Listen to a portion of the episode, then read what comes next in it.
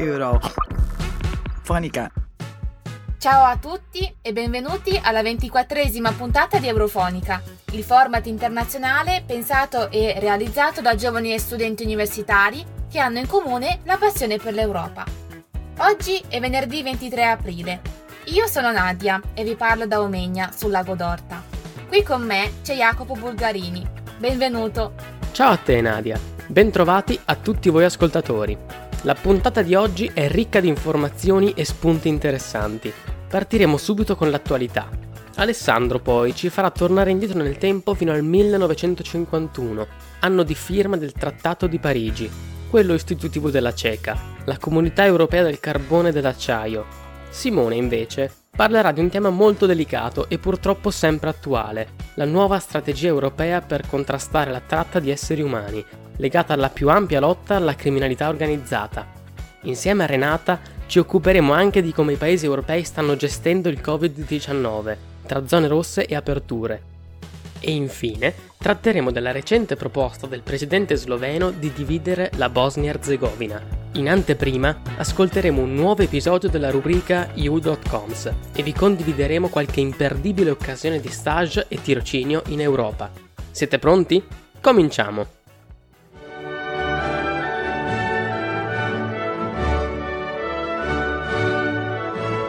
Eurofonica! Partiamo subito da una notizia che arriva dalla Russia. La portavoce di Alexei Navalny, Kira Yarmish, ha annunciato che l'oppositore di Putin si trova in gravi condizioni di salute. I medici dicono che potrebbe avere un infarto da un momento all'altro.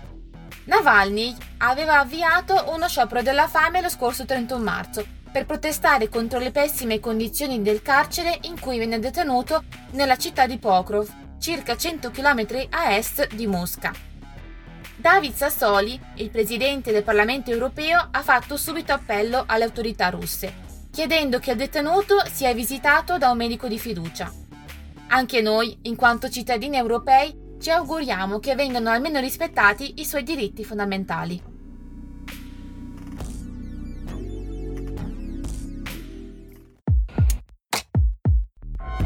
Eurofonica. Eurofonica! Eurofonica. Nel nostro consueto appuntamento con la storia, siamo tornati indietro fino al 1951, anno della firma del Trattato istitutivo della CECA, la Comunità Europea del Carbone e dell'Acciaio. È una data dal grande valore simbolico, perché rappresenta il primo passo per il raggiungimento della pace in Europa. Furono messe in comune due risorse fondamentali per l'epoca, il carbone e l'acciaio, usate fino a poco tempo prima dai paesi europei per muovere guerra ai loro vicini. Questo trattato fu anche la base per le future istituzioni comunitarie. Furono infatti create un'alta autorità, un'assemblea, un consiglio dei ministri e una corte di giustizia. Notate qualche somiglianza con l'attuale sistema politico europeo? Tornando ai giorni nostri, l'Unione Europea sta combattendo la sua battaglia non solo contro il coronavirus, ma contro un nemico ancora più insidioso, la criminalità organizzata. Nella scorsa puntata ne hanno parlato anche Renata Tancredi. L'Europol, l'Ufficio Europeo di Polizia, ha pubblicato dati impressionanti sulle conseguenze della pandemia nella crescita di traffici illeciti e della criminalità organizzata. Il 14 luglio scorso la Commissione europea ha presentato la nuova strategia di lotta alla criminalità organizzata, volta a rafforzare le infrastrutture digitali e la cooperazione europea a livello legislativo e giudiziario. Sarà sufficiente? Ascoltiamo insieme il contributo di Simone Matteis. Simone, a te la parola.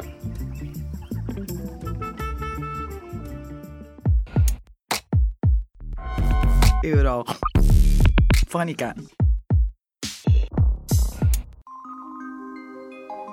Da oltre un anno la pandemia di Covid-19 ha un impatto devastante sullo stato di salute psicofisica delle persone i continui e prolungati lockdown contribuiscono a contenere la diffusione dei contagi, ma costringono a casa milioni di lavoratori e studenti.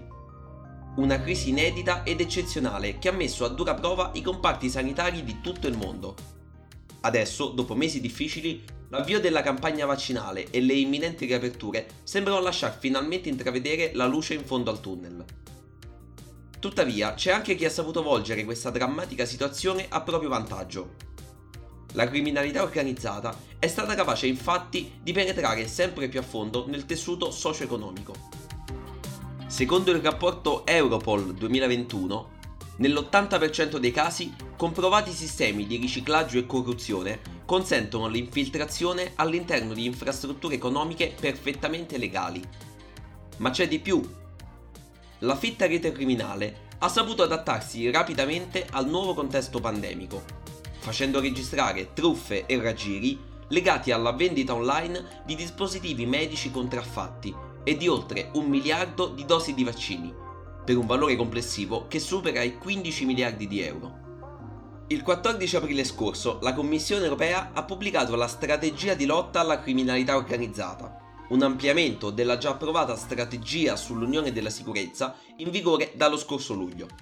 Tra le key actions determinanti per il quadriennio 2021-2025, priorità assoluta al rafforzamento delle infrastrutture digitali, necessarie a contrastare le nuove attività criminali sviluppatesi proprio in seguito alla pandemia. Le nuove tecnologie digitali infatti hanno rappresentato per le reti criminali l'unico canale attraverso cui veicolare le proprie attività illecite durante i ripetuti lockdown. Complice la disponibilità di un'utenza mai così vasta, tenuta incollata al computer da smart working e didattica a distanza, si è registrato in tutta Europa un incremento esponenziale di svariate attività illegali dallo streaming al furto di dati, dalle frodi sui siti di e-commerce all'adescamento di minori in rete. E proprio in merito all'adescamento, da tempo la Commissione europea ha sottolineato l'urgenza di una strategia per contrastare il traffico di esseri umani.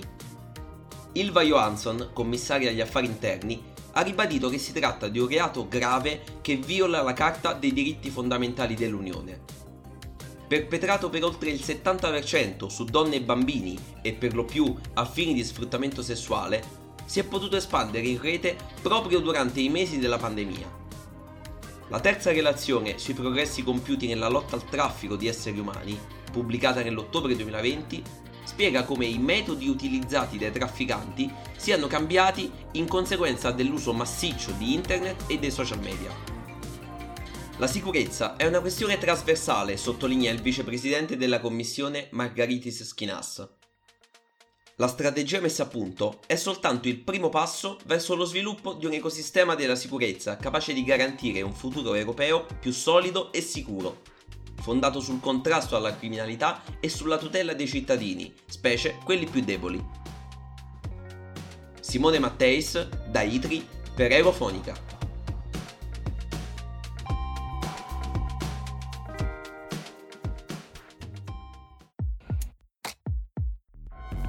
euro. Fonica. Eh sì, bisogna sempre stare attenti in rete, perché la criminalità organizzata si insidia anche online. Mi auguro che la Commissione europea riesca tramite le sue azioni a rendere più solide le infrastrutture digitali. Ora è giunto il momento di parlare della nostra grafica del mercoledì, curata da Renata Giordano. Renata descrive le misure anticontagio adottate da diversi paesi europei. In alcuni stati le misure rimangono ferree. In particolare i nostri vicini francesi resteranno in lockdown fino al 26 aprile. Per gli spagnoli invece lo stato di emergenza durerà fino al 9 maggio. In Germania poi si discute dell'introduzione del cosiddetto freno di emergenza, uno strumento che permetterà di imporre lockdown automatici nei territori con un alto tasso di contagi. Stanno invece allentando le misure i governi di Portogallo, Norvegia e Danimarca. Nel paese lusitano hanno riaperto musei, bar, scuole secondarie, mentre ci sarà da aspettare la fine del mese per licei e università. In Danimarca è stato predisposto un piano di riapertura a scaglioni. Avviato il 6 aprile scorso, sarà in vigore fino a fine maggio.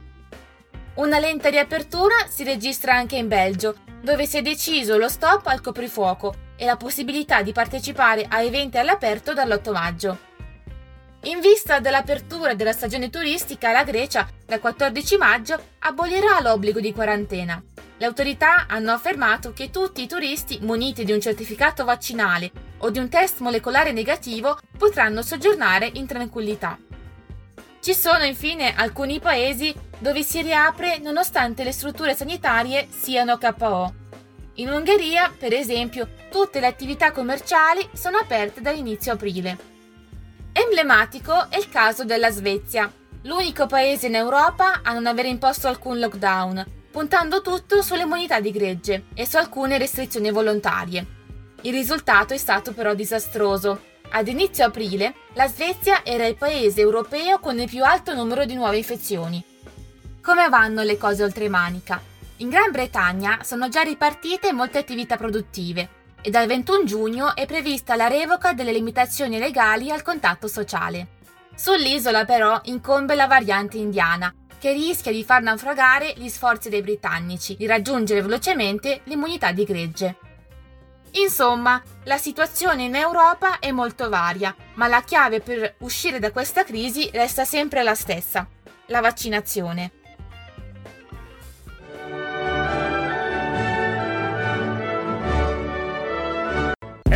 Eurofonica! Eurofonica. Eurofonica. Sì, Nadia, speriamo davvero che con i vaccini si esca una volta per tutte da questa situazione di stallo. Le continue aperture e chiusure hanno messo a dura prova non solo l'economia europea, ma anche la salute mentale di noi cittadini. Ora vorrei tornare per un momento a parlare con voi di politica. È di pochi giorni fa una notizia che ha fatto molto discutere. Il primo ministro sloveno, infatti, ha consegnato a Charles Michel, presidente del Consiglio europeo, una sorta di proposta informale per, cito, la disintegrazione finale della Jugoslavia. Secondo le dichiarazioni dello stesso primo ministro, il documento in questione non è mai esistito. Ma per capirci un po' di più, sentiamo il contributo di Giusy Sipala. Eurofonica.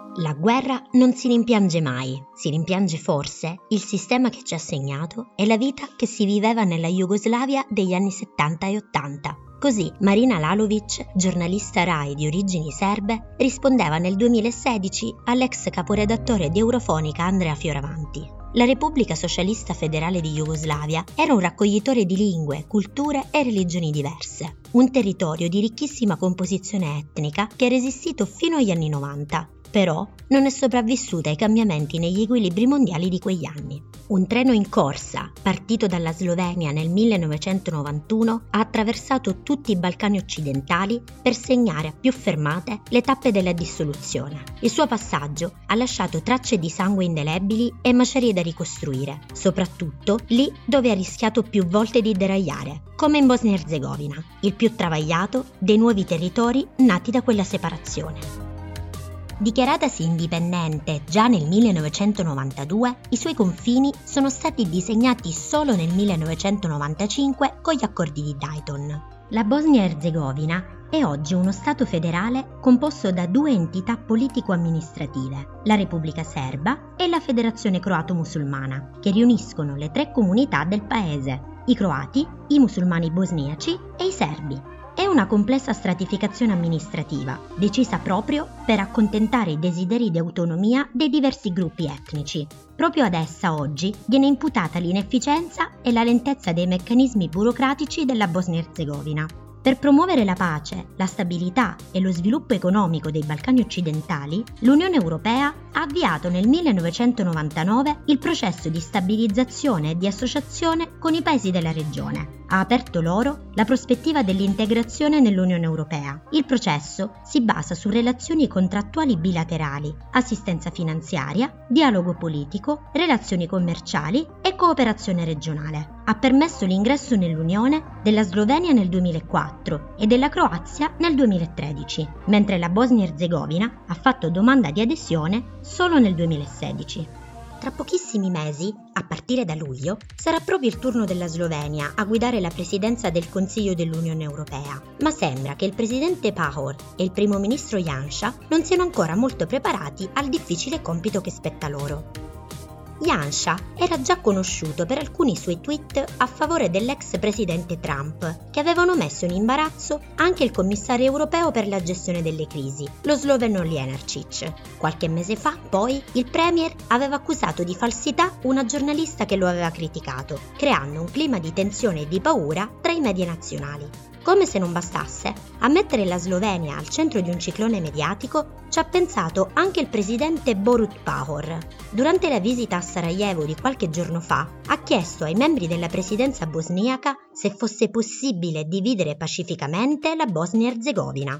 Ancor peggio sembra aver fatto il primo ministro. Secondo alcuni media locali, Yansha avrebbe addirittura consegnato al Presidente del Consiglio europeo Michel un non-paper con le linee guida per la disintegrazione finale della Jugoslavia. Un non-paper è una proposta informale di accordo. All'interno del Consiglio dei Ministri dell'Unione Europea serve a testare la reazione dei vari membri dell'Unione senza necessariamente esporsi in pubblico, per prevenire così eventuali critiche. Il documento consegnato segretamente a Michel, secondo le dichiarazioni di Yansha, non è mai neanche esistito. Implicherebbe però significativi cambiamenti di confini e, tra le altre cose, anche una possibilità di secessione della Repubblica Serba dalla Bosnia e il ridisegno dei confini di Montenegro, Macedonia del Nord e Albania. A spingere le alte cariche slovene a simili dichiarazioni, esposte o meno in carta scritta, sembrano essere alcune voci sempre più insistenti a livello internazionale. Per loro, prima di allargare l'Unione Europea ai Balcani occidentali, sarebbe necessario concludere il processo di dissoluzione della Jugoslavia. Intanto, al dibattito parlamentare e alle votazioni della plenaria del mese scorso sulle risoluzioni per i paesi balcanici di Albania, Kosovo, Macedonia del Nord e Serbia, erano assenti molti rappresentanti di peso dell'emiciclo, forse presi dalla consegna dei rispettivi piani nazionali di ripresa e resilienza o dalla questione dei ritardi nelle forniture vaccinali. Problemi che in parte riguardano anche i Balcani occidentali, che però, nel frattempo, guardano verso Mosca o Pechino. Noi, nei prossimi mesi, terremo gli occhi puntati a est. Giussi si pala da Catania per Eurofonica. Eurofonica.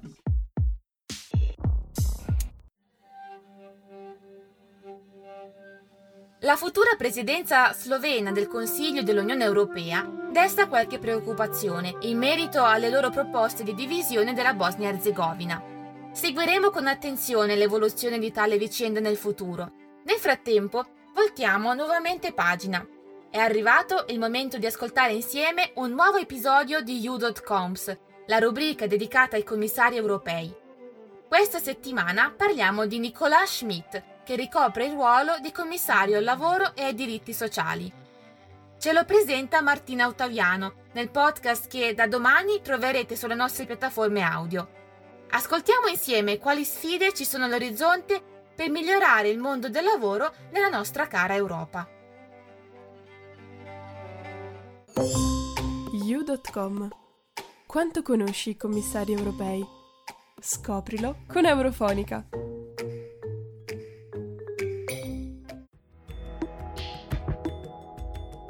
Nicolas Schmidt, lussemburghese, classe 53, laureato in economia e membro del gruppo Socialisti Democratici, ricopre attualmente il ruolo di commissario al lavoro e ai diritti sociali nella squadra capitanata da Ursula von der Leyen. Schmidt è uno dei commissari che raramente finiscono sui titoli dei giornali, ma nonostante questo ci ha fatto sognare con i suoi obiettivi. Sviluppo di un piano d'azione per attuare il pilastro europeo dei diritti sociali, dall'istruzione alla parità di genere e l'assistenza e il lavoro. Stabilire un salario minimo equo per tutti i lavoratori dell'UE, migliorare le condizioni di lavoro degli operatori delle piattaforme digitali e i servizi ai cittadini disoccupati, realizzando un progetto che garantisca le indennità di disoccupazione. A ciò va aggiunto il rafforzamento del progetto Garanzia Giovani e il sempreverde creare nuovi posti di lavoro. Prima di entrare nel dettaglio, dobbiamo dire che l'UE sul tema del lavoro non ha molto margine di manovra ed è più facile scontrarsi contro un muro che trovare dei compromessi. Schmidt però è stato bravo a sfruttare la crisi che stiamo vivendo per promuovere delle misure a supporto dei lavoratori e dei disoccupati, anche se non è riuscito a portare avanti le sue proposte più ambiziose. Uno dei successi è sicuramente Shure, il sostegno temporaneo per attenuare i rischi di disoccupazione proprio in una fase di emergenza. Nel 2020 la Commissione ha stabilito che lo strumento in questione potrà fornire assistenza finanziaria fino a 100 miliardi di euro, sotto forma di prestiti agli Stati membri. Lo scopo è mantenere l'occupazione e tutelare i cittadini, attenuando le ripercussioni della pandemia di coronavirus. L'unica pecca è che si tratta di uno strumento temporaneo, basato su un sistema di prestiti prestiti, mentre Schmidt all'inizio del suo mandato aveva promesso un fondo permanente per il sostegno alla disoccupazione. Sul salario minimo europeo non si apre una parentesi ma un mondo, fatto di legislazioni, esigenze ed economie che sono ovviamente diverse per ogni Stato membro. L'idea iniziale di Schmidt consisteva nel portare avanti la proposta di un salario minimo europeo legalmente vincolante. Ciò comporta che ogni Stato membro si adegui agli standard stabiliti dalle istituzioni europee e che tutte le aziende e gli enti sono tenuti a rispettare il salario minimo, sempre che non vogliano finire davanti a un giudice. Politico riporta che ci sono state forti opposizioni a questa proposta, sia da parte di alcuni Stati membri, sia da parte delle associazioni di imprenditori. Come ben sappiamo, spesso scendere a compromessi è il modo migliore per fare qualche passo avanti. La proposta di direttiva sul salario minimo europeo infatti è arrivata in Parlamento, ma non è più legalmente vincolante e quindi non obbligatorio. Sicuramente la crisi causata dalla pandemia di coronavirus non ha reso la vita facile alla Commissione europea, ma sul tema del lavoro si potrebbe fare di meglio. Il prossimo punto sull'agenda del commissario lussemburghese è la tutela dei cosiddetti gig workers, ovvero quei lavoratori occasionali o a chiamata che dipendono dalle piattaforme online, come i riders che abbiamo visto scioperare in questi mesi. Nicholas Schmidt si è detto più volte molto preoccupato per le conseguenze socio-economiche della pandemia e non solo per le condizioni dei lavoratori. I giovani, gli studenti e le famiglie hanno dovuto affrontare una crisi e cambiare radicalmente il proprio stile di vita con il sostegno di un sistema di welfare che, nei casi migliori, era già inadeguato. La lista delle cose da fare quindi è ancora molto lunga e i compromessi non mancheranno. Chissà se Schmidt riuscirà a rimettere sul tavolo della politica europea anche le sue carte più coraggiose. Martina Ottaviano, F2 Radiolab Napoli per Eurofonica.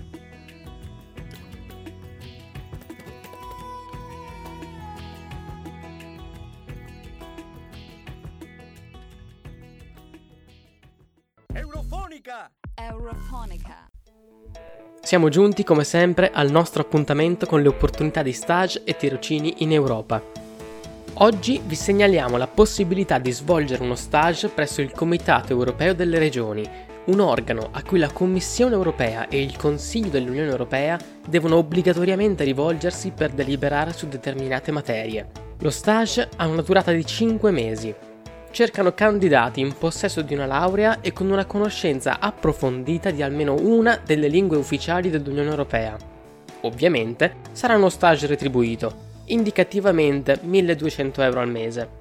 Infine, se siete studenti di giornalismo o aspiranti giornalisti, potreste candidarvi a Youth for Regions, il programma della Commissione europea dedicato al giornalismo emergente, e scoprire che cosa fa l'Unione Europea nella vostra regione. È aperto a tutti i cittadini dell'Unione Europea o dei paesi limitrofi con un'età compresa fra i 18 e i 30 anni. Ora che ci penso, potrebbe interessare alcuni di noi di Eurofonica. Non preoccupatevi, avete tempo fino al 12 luglio. Comunque, trovate tutto sul sito scambioeuropei.info.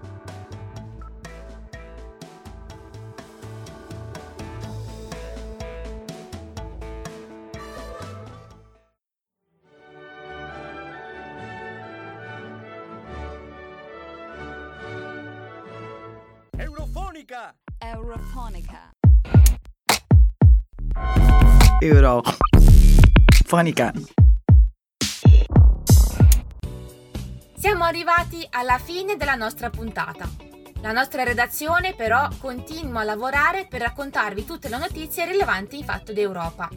Vi aspettiamo allora sui nostri social oppure sul sito raduni.org o ancora sulle piattaforme Spotify ed Apple Podcast. Troverete grafiche, podcast e tanta informazione. Grazie Jacopo per avermi accompagnata. L'appuntamento, come sapete, è per venerdì prossimo. Buon weekend, a presto!